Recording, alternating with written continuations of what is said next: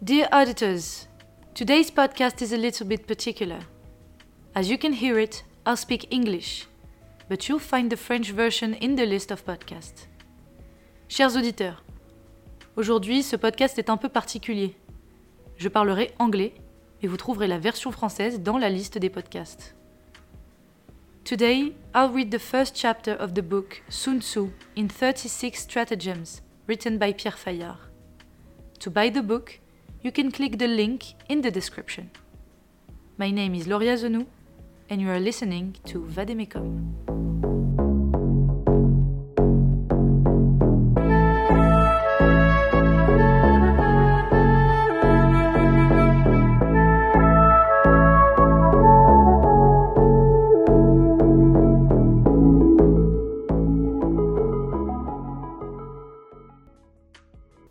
After a victorious military campaign against his historical enemy from the south, the Emperor of the North and his army reached the banks of the river, which serves as a border between the two camps.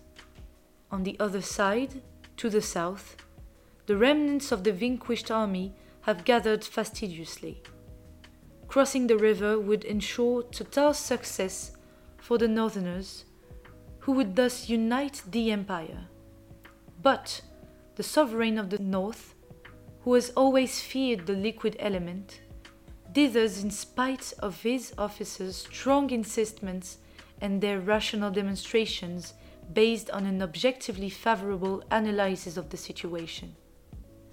Not only does the Northern Empire command more troops, but the wind of recent victories blows in its favor and its navy is perfectly fitted to cross the river safely. However, without the emperor to lead it, the army will not set sail of its own accord. The situation is deadlocked as the emperor and his counselors are at loggerheads. Distancing himself from the dominant party, which advocates crossing the river without delay, a subaltern officer suggests that the triumphant emperor is in need of rest. This necessitates more than a mere bivouac.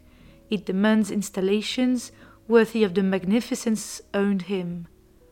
The suggestion is immediately accepted by the sovereign, who orders that the arrangements be supervised by this wise man who does not oppose him. A big camp is soon set up, with stately tents, pavilions, kitchens, stables. Nothing is lacking, and the Emperor settles down serenely. He isn't aware that this construction lies on an artificial island barely attached to the continent. During the night, the floating structure breaks away and heads out across the river, while the sovereign is asleep. At dawn, the army, which has followed the royal barge, decimates the remaining troops of the southern enemy, sealing its final defeat. The Son of Heaven, that's the traditional name given to the Chinese emperor, has conquered the obstacle with total peace of mind and overcome the very dangers which he feared. Let's analyze this story. When a decision cannot be reached by rational argument, or when the means to carry off the victory are lacking, it is economically foolish to persist. Instead of being bent on fighting indomitable forces, a strategic use of paradox will reinforce the enemy's convictions in a first stage to be able to manipulate him in a second stage. When steeped in comfortable habits and certainties, one is not suspicious of hidden intrigues. Vigilance is lured by using this blind potential of trust, by adapting himself to reassuring beliefs or representations, by tuning in with them, the strategist acts with efficiency, since they will secure his cunning move. This first stratagem is quite emblematic of the link between the tree and harmony.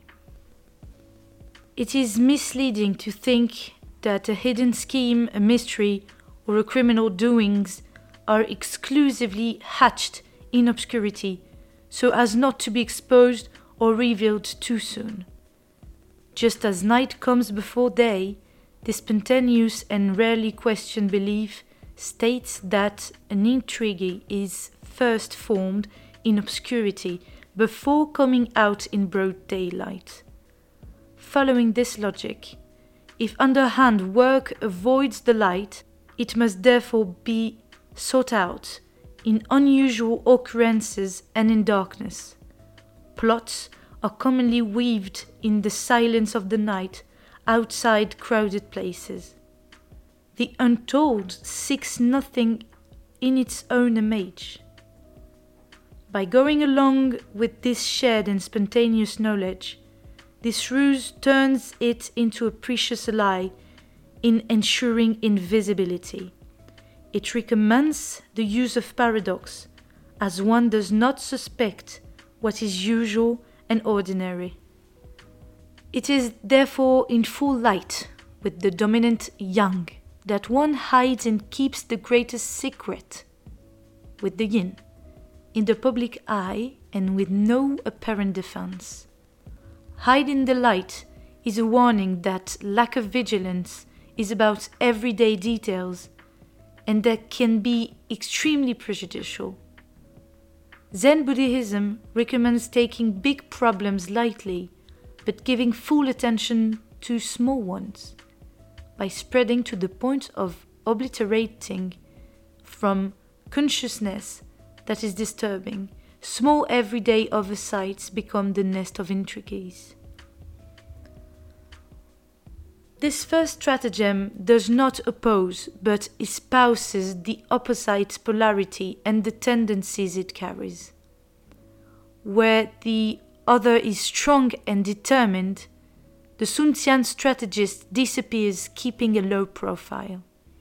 But where the opponent is peaceful and confident, he presses his advantage aggressively without wavering. The strategic arguments deployed in the order to cross the river backed up and structured the resistance of a sovereign standing firm to defend his prerogative and authority. Cleverly, the cunning officer did not question the choice of the main concealers. He suggested an alternative in which nobody lost face. His deceitful stagging made possible the option of crossing the river, for if the island was cut off, it was certainly the fault of the current. Except for the thousands troops, the final outcome leaves only winners. If the emperor who crosses the river reaps benefits from the subterfuge, it is nothing less than a manipulation which could have led its originator to his ruin. The stratagem is not an exact science, but a risky art, which plays with circumstances, the will and intelligence of other actors, including those of the enemies. To conclude, Sun Tzu could say, Show me your map and I will manipulate you with your own help. But, of course, he prefers to keep it quiet because it is far more profitable. Let me remind you that you can buy the book Sun Tzu in 36 Stratagems written by Pierre Fayard by clicking the link in the description. If you like this podcast, please share it.